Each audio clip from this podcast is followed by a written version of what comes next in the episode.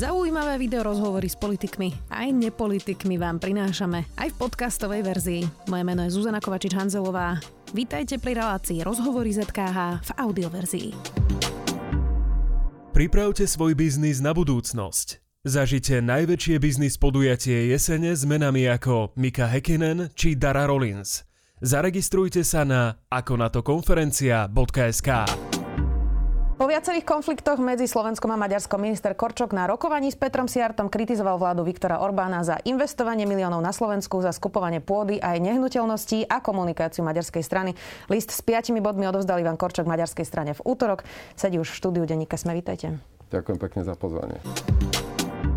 Pán minister, tak 5 bodov v tom liste, tam vyčítate maďarskej vláde, že skupuje budovy na Slovensku, napríklad teda v Košiciach priamo na námestí, vznik fondu, ktorý má podporovať farmárov pri skupovaní pôdy v Strednej Európe, rekonštrukcia kostolov na Slovensku z peňazí maďarskej vlády.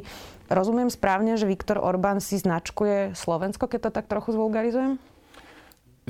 Ja si dovolím len jeden malý komentár. E, nemáme konflikty s Maďarskom a myslím si, že aj môj včerajší rozhovor, aj výstup z neho nemohol vzbudiť ten dojem, že Slovensko a Maďarsko je v konflikte. A to, čo poviem, nie je prázdna floskula, máme dobré vzťahy, ale v týchto dobrých vzťahoch poznáme to všetci v živote. E, nie sú, nie sú momenty, kedy vždy so všetkým súhlasíte, viete so svojím partnerom, že je to celé fajn, ale je dobré keď máte veci, ktoré vás zaujímajú a poviete si, bože, tie vzťahy sú tak dobré, že budeme mlčať. Preto toto, čo som ja včera urobil, je len prirodzená súčasť nejakej komunikácie medzi štátmi a áno, tie veci, ktoré ste vymenovali, ja som ich nepostavil tak príkro, ale rozumiem, že to potrebujete tak urobiť. To sú legitimné otázky, ktoré ja ako minister zahraničných vecí, pokiaľ robím svoju robotu, nemôžem nepoložiť. Ak sa dozviem z médií, myslím, že dokonca z Korzára, E, že Maďarská republika kupuje nehnuteľnosti v Košiciach a dostanem takúto informáciu, na ktorú sa ma pýtajú aj novinári celkom legitímne, no tak ja som povinný sa spýtať môjho partnera, ale to nie je konflikt. To je len upozornenie na to, že tu existujú určité pravidlá a Maďarská republika v tomto prípade v súlade s nimi ne, nepostupovala.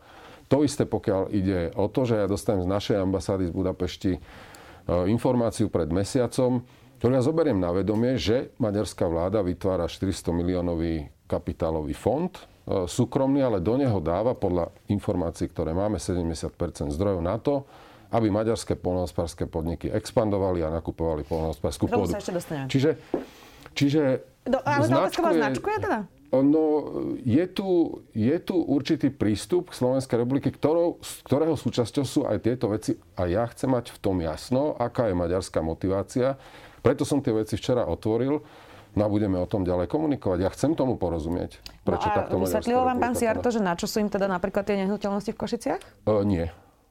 Nie, my sme následne, my sme následne, uh, následne, po tom, čo sme sa z médií dozvedeli, poslali takúto sa volá cirkulárna nota, to znamená na všetky zastupiteľské úrady, kde sme pripomenuli, pripomenuli, že keď chce vláda iného štátu, nielen Maďarska, každého štátu, ktorej diplomatické zastúpenia sú na Slovensku, tak samozrejme si môže kúpiť tieto veci na účely diplomatické.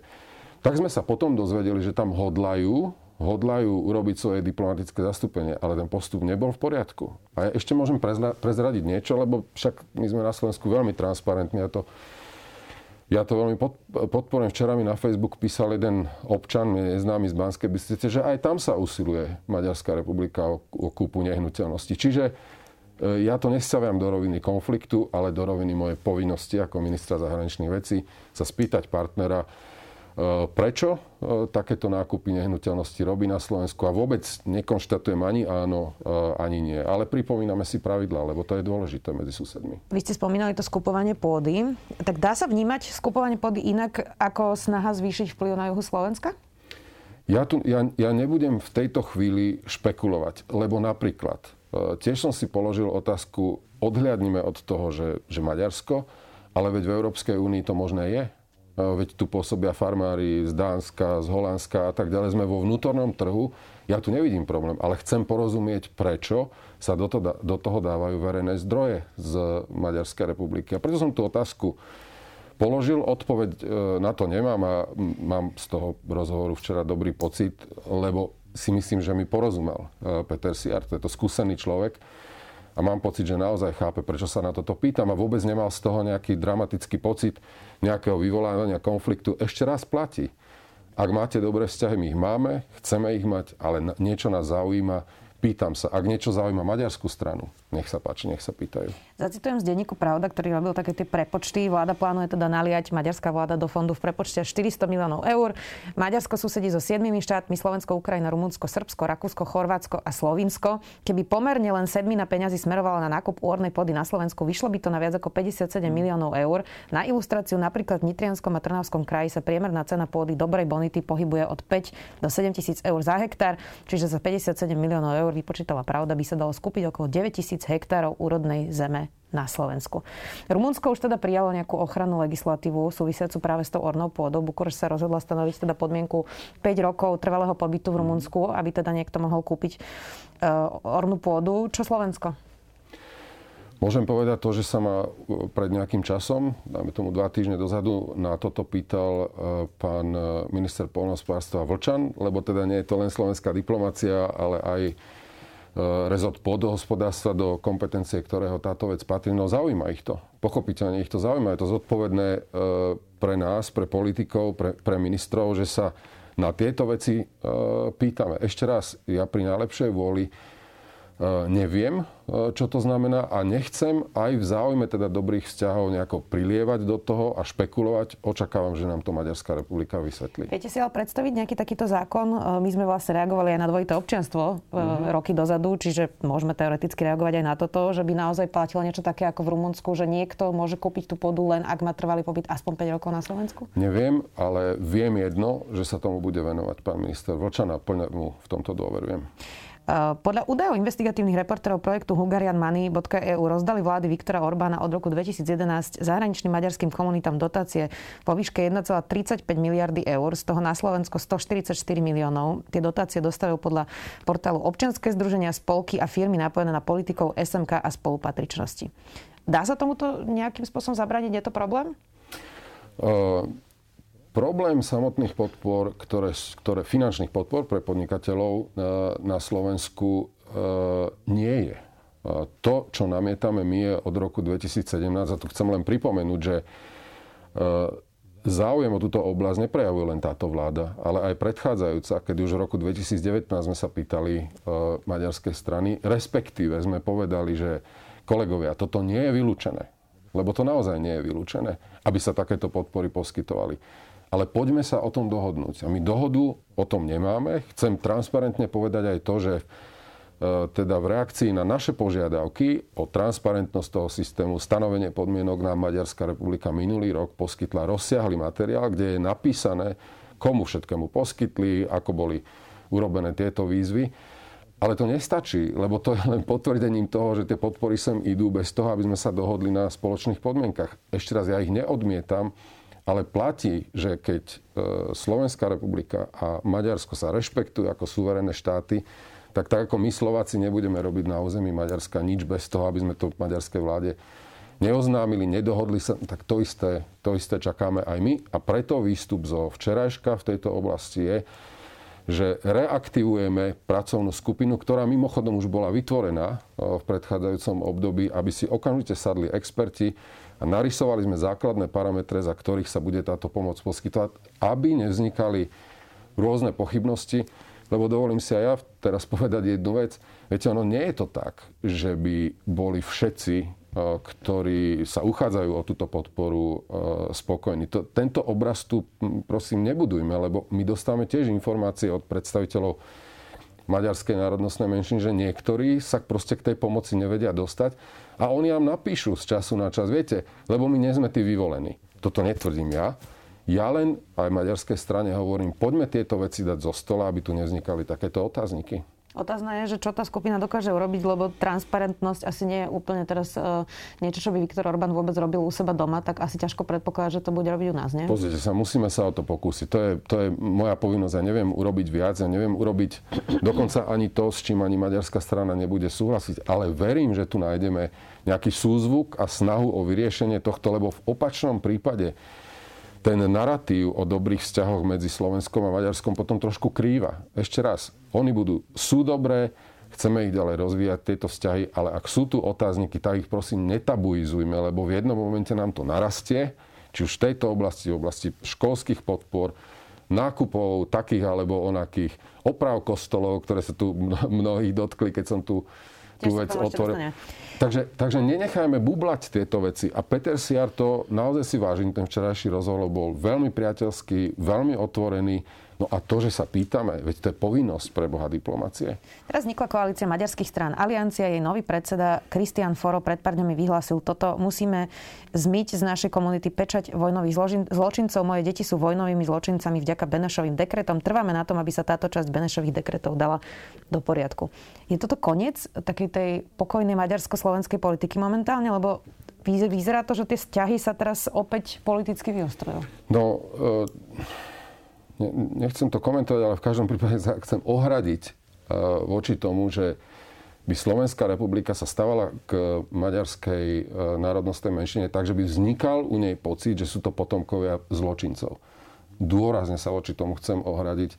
Len chcem pripomenúť, že v roku 2007 v Národnej rade e, bola prijatá deklarácia, keď došlo k spochybňovaniu Benešových dekretov, ale tam bolo napísané to, že odsudzujeme princíp kolektívnej viny to, že Benešové dekrety alebo dekrety prezidenta, ako sa správne nazývajú, sú súčasťou právneho poriadku, ktorý nezakladá nové právne skutočnosti, to je proste jeden fakt, lebo sú tu, e, je tu historický kontext, to sa udialo tiež v reakcii na niečo, ale môj apel je, konec koncov aj to je výstup e, z tejto, e, z tejto návštevy, zoberme prosím históriu z rúk politicky, politikov a zoberme ju späť z politických tribún, lebo ak začnú rozprávať politici o histórii, tak neskončíme v slovensko-maďarskom vzťahu nikde inde, len v tom, že to, čo je pre Maďarov celonárodná trvalá tragédia 1918, to je pre Slovakov začiatok proste samostatnosti a svojbytnosti vznik Československa a tu, tu pravdepodobne sa nezhodneme na tejto histórii, ale my nechceme vygumovať.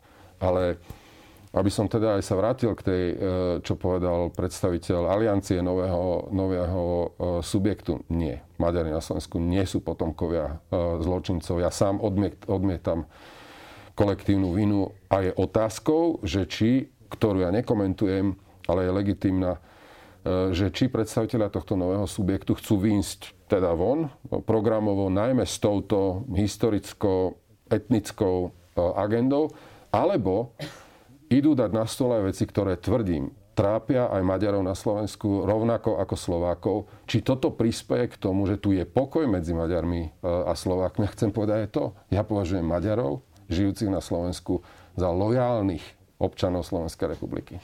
Vy ste to spomínali, tie kostoly, na vašu tlačovku s maďarským ministrom reagoval aj poslanec, Ger Dimeši. On si vybral teda konkrétne práve tú parciálnu tému rekonštrukcie kostolov. Peter Siar to hovoril, myslím, na vašej tlačovke, že ich bude 78, ktoré chcú zrekonštruovať, ak si to dobre pamätám, to číslo. No a Ďordi Dimeši e, reagoval takto. Minister Korčok nechápe, prečo je potrebné renovovať kostoly, predovšetkým preto, že nielen chlebom je človek živý, pretože slovenská vláda sa o nich nestará dostatočne, pretože my Maďari patríme k sebe a zodpovedáme jeden za druhého, pretože maďarská vláda sa stará, pretože maďarský kresťan si to zaslúži. Čo na to hovoríte? No ja mám, ja mám teda ako slovenský kresťan uh, taký mierne zmiešaný pocit z toho, že dnes, nielen tu, ale v Strednej Európe vlastne sa začína vytvárať taký narratív e, skoro až nejaké morálnej nadradenosti. To komentujem teraz vo všeobecnosti. E, také morálnej nadradenosti, že ten správny e, smer spoločensko-politický je teda ten, ktorý zdôrazňuje kresťanské hodnoty. Mimochodom hlásim sa naplno k ním aj ja. Ale nerozumiem tomu vzrušeniu, ktoré prichádza v situácii, kedy sa ako minister zahraničných vecí opäť pýtam suseda, Počúvaj, e, vyčlenil si teda na kostoly na území Slovenskej republiky nejaké peniaze. Ty nemyslíš si, že by bolo dobré, aby sme sa to nedozvedeli z médií, alebo ako kolegyňa z maďarskej televízie sa ma spýtala, že kde mám problém, lebo veď, veď, veď oni to vysielali.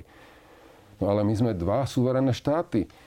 A možno pre tých menej chápavých uh, musím trochu taký infantilný príklad použiť. Keď sú dvaja susedia a teraz z nejakého dôvodu sa jeden z nich rozhoduje rozhodne tebe, druhému susedovi, vymalovať byt, lebo má, má pocit, že mu ho má vymalovať. Tak ja si myslím, že je úplne normálne. Ak mu zazvoníš a povieš, vieš čo, mi ten tvoj byt nepáči, ja ti ho chcem vymalovať.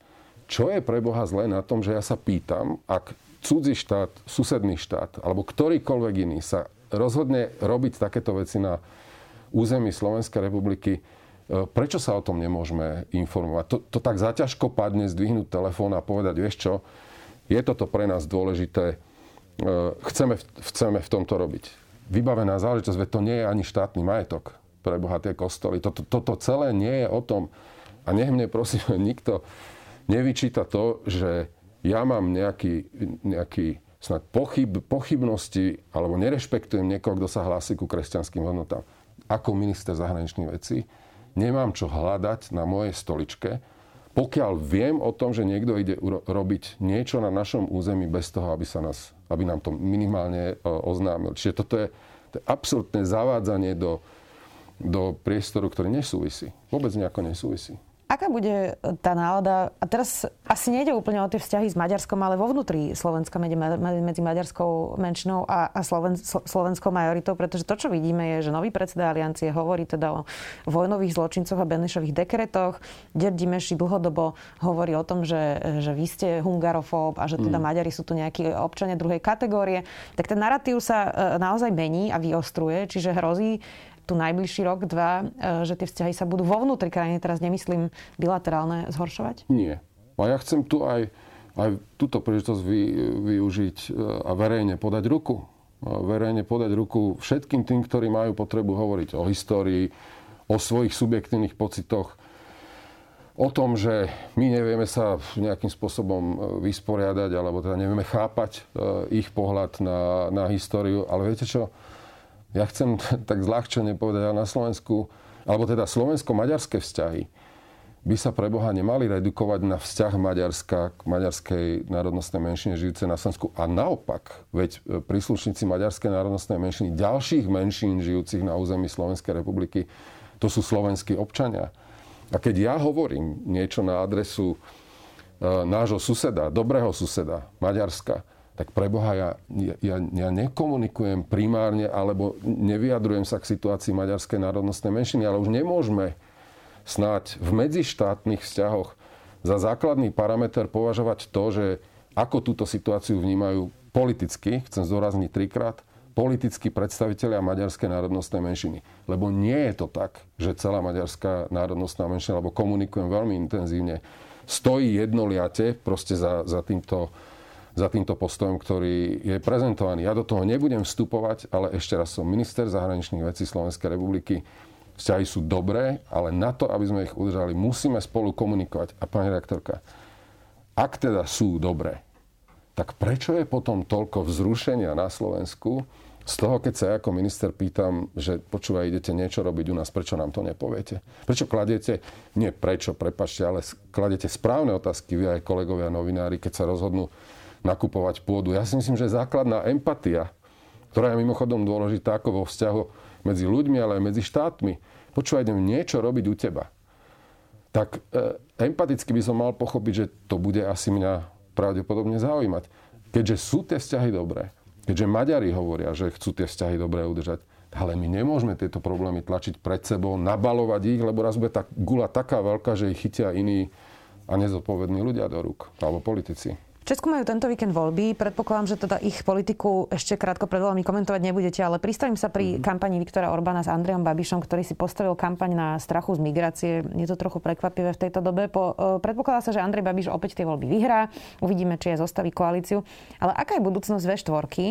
Keď teda to, čo vidíme, um, odkedy je táto vláda, je taká, taký vlažný stav, asi nie v rámci V4, predpokladám, v rámci Európskej únie. Uh, čím viac teda Viktor Orbán pritvrdzuje. Ehm, no tak aká je budúcnosť, ak by teda Andrej Babiš vyhral tie voľby a evidentne sa rozhodol byť ruka v ruke s Viktorom mm. Orbánom, nebudeme teda už úplne sami v tej V4?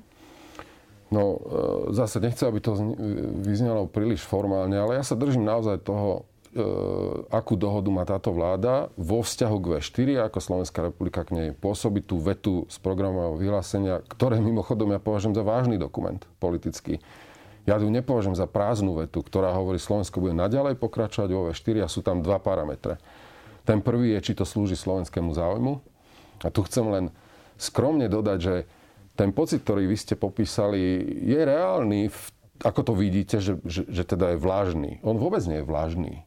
Viete, aký je postoj Slovenskej republiky vo, vo V4? Poprvé, pýtame sa, že či to, kde chce V4 postupovať spolu, slúži slovenskému záujmu. Napríklad v minulom roku sme nezdielali e, postoje V4, teda pardon, Maďarská a Polska, pokiaľ išlo právny štát a rozpočet, nezdielali, lebo to nebol slovenský záujem, stojím za tým.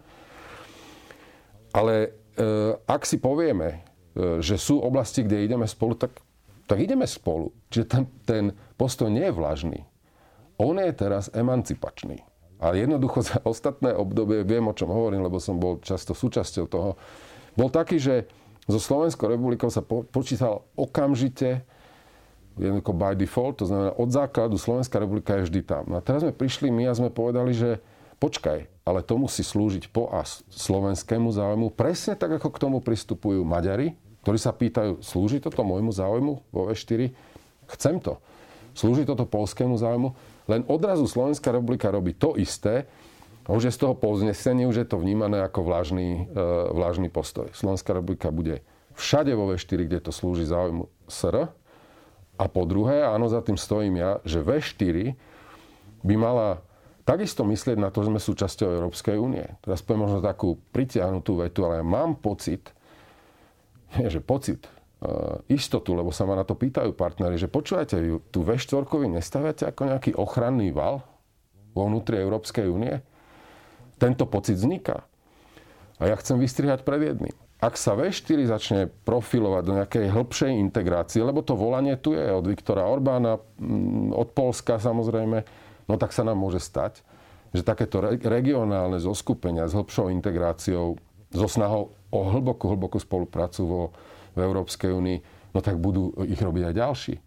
To máme, máme takto vyprofilovaných Baltov, lebo to sú tiež tri, tri krajiny, ktoré veľmi spolupracujú Máme takto vyprofilovaný Benelux, máme takto vyprofilované ďalšie krajiny, na proste Španielov a, a tak ďalej, tieto juž, južanské krajiny. To nie je dobrá cesta. Ja nechcem prispiať k tomu, aby sa EÚ ďalej fragmentovala. Lebo my máme dosť problémov, kde sa v EÚ nevieme dohodnúť, ale ak sa to začne rozpadať na tieto bloky, Slovenská republika bude ťahať za kratší koniec. A ja chcem, aby to, čo robím, z presvedčenia s najlepšou vôľou e, slúžilo slovenskému záujmu a európskemu. Tie sú kompatibilné. Nie vo všetkom súhlasíme. Ani ja. Včera napríklad ďalší príklad vám poviem je summit o, o Západnom Balkáne, o rozširovaní. Bojovali sme spolu. V4 bojovala spolu a bojuje úspešne. Čiže nech mi prosím, nie vy samozrejme, ale viem, že mi podsúvajú všelijaké nálepky okolo toho, ešte raz, ak to slúži slovenskému záujmu, ak v tom vieme nájsť aj záujem európsky, ideme do toho. Ešte jedna téma, krátko k Afganistanu. Podľa mimovládok je stále 500 ľudí s väzbami na Slovensku v krajine, ktorí by chceli odtiaľ utiec. Sú ešte teda nejaké šance na ich útek z krajiny? Hovorí sa o nejakých bezpečných koridoroch pozemných, ktoré by sa mohli vytvoriť, ale to musí teda jednať Európska únia. Je tam nejaká šanca? Takto, nechcem uniknúť od toho, ale e, viem potvrdiť, že v dobe evakuácie, toho, to znamená toho momentu, kedy vznikla v Kábule e, situácia, že Taliban teda prevzal, e, prevzal kontrolu nad letiskom, vôbec nad krajinou, áno, začali sa hlásiť veľké počty Afgáncov, ktorí vykazovali nejaké väzby smerom na Slovensku. Čas z nich sa nám podarilo evakuovať, no, to je obrovský, obrovský úspech. Dokonca sa nám podarilo evakuovať v podieli na tých, ktorí žiadali viac ako mnohým iným západným krajinám, lebo oni evakuovali na prvom mieste svojich vlastných občanov. Hej. Takže, takže toto považujem za, za veľký úspech. Príspevok k nejakej, k nejakej solidarite. Ale áno, e, odvtedy tu narastol, e, narastol tento zoznam No ale e, dnes sa takéto evakuačné lety už e, nevykonávajú. Pýtam a sa skôr... na tie pozemné koridory teraz bezpečné. No, Či je to vôbec reálne? Bezpečné, bezpečné koridory, pozrite sa, poviem aj to, že ako v Európskej únii, tak v NATO, v OSN, kde som bol, je dnes základnou e, základným požiada, základnou požiadavkou a očakávaním, aby tí ľudia neutekali odtiaľ. Veď pre Boha živého, ak odtiaľ ujde či už elita, ak odtiaľ ujdu naozaj aj ľudia, ktorí sa ocitajú, ocitajú v ohrození života. Proste čo z tej krajiny bude? Dnes je najväčšie úsilie sústredené na tlak na Taliban, ktorý je absolútne oprávnený, aby tí ľudia nemali dôvod utekať. A potom je to komunikácia so susednými krajinami, lebo tie sú pod obrovským tlakom. V, v Pakistane ich je 1,5 milióna, v Iráne ich je myslím 800 tisíc. Čiže dnes je medzinárodné spoločenstvo sústredené na to, aby to, tí ľudia tam mohli e, za nejakých e, podmienok existovať pri dodržovaní ľudských práv a tak ďalej a tak ďalej. Tak asi niektoré ženy by sa mi nesúhlasili v tej krajine, ale ako sa teda Slovensko bude v zahraničnej politike stavať k novej vláde a teda k, novému Afganistanu pod hmm. vládou Talibanu? No musím povedať, že nastáva v tomto, a aj u mňa samotného. Ja, ja priznávam moje slova, keď som, ktoré som dostal na tlačovke pri tom prvom evakuačnom lete, keď som veľmi dôrazne odmietol e, vôbec nejakú komunikáciu s Talibanom. Ale realita on the ground na, na mieste je naozaj dnes odlišná. Musíme sa s ňou vysporiadať taká, aká je. A to je, že Taliban síce absolútne nelegitímnym a odmietnutia hodným spôsobom sa dostal k moci, lebo ju prezal násilne a vojensky e, vytlačil von legitímnu vládu, ktorá kapitulovala, to je obrovské zlyhanie. Takisto. Ale my musíme s Talibanom komunikovať. Ja teraz nechcem nikoho sklamať, ale akoby dostať sa do tej pózy, že budeme ešte dlho, dlho, dlho e, ignorovať realitu. A tu chcem osobitne povedať, aj krajiny alebo štáty Európskej únie, aj Európska únia ako taká, celý svet s nimi komunikuje. Veď ja chcem len pripomenúť, že Taliban za partnera uznal prezident Trump, ktorý s ním uzavrel dohodu v roku 2019, už neviem, či vo februári alebo v marci, na základe ktorého došlo potom k týmto dramatickým udalostiam. Čiže to, to nie je tabu téma. Ale súčasťou toho musí byť obrovský tlak na Taliban, politicky aj ekonomicky, tak aby jednoducho bohužiaľ za okolnosti, ktoré sú nepriateľné, ale dnes kontroluje krajinu, aby ju kontroloval tak, aby ľudia odtiaľ neutekali. A druhá vec, kľúčová pre celý svet, ale pre susedné krajiny e, takisto, aby sa z toho opäť nestalo, nestalo, nestala odpalovacia rampa, tak povediac, pre, pre teroristov. Toto sú dva kľúčové momenty. Zabrániť masovej migrácii a druhá vec, tlačiť na Taliban, aby aby z tej krajiny opäť nebolo útočisko pre teroristov. Ďakujem pekne, že ste si našli čas, minister zahraničných vecí Ivan Korčok. Ďakujem pekne ja. Počúvali ste podcastovú verziu relácie Rozhovory ZKH. Už tradične nás nájdete na streamovacích službách, vo vašich domácich asistentoch, na Sme.sk, v sekcii Sme video a samozrejme aj na našom YouTube kanáli Denníka Sme. Ďakujeme. Viete, čo je to piatoček? Ja vôbec, ja akože absolútne vôbec, hej. Skutočne? Nie. Piatoček je satirický podcast nie len o politike. Klamstva, klamstva a klamstva. Kristýna, Viktor a Adam vás v ňom každý týždeň prevedú tým najbizarnejším, čo sa stalo na Slovensku aj vo svete. V každom dieli vyberú aj trageda týždňa a na záver sa možno aj trochu opustia. Čože? Piatoček vychádza prekvapivo každý piatok. Vždy vo výplatný termín júnovi, júlový, to znamená vo výplatnom termíne za kalendárny mesiac mája. Nájdete ho vo všetkých podcastových aplikáciách. A je, je. Poskávame vás všade. Viete čo? Urobím to tak, že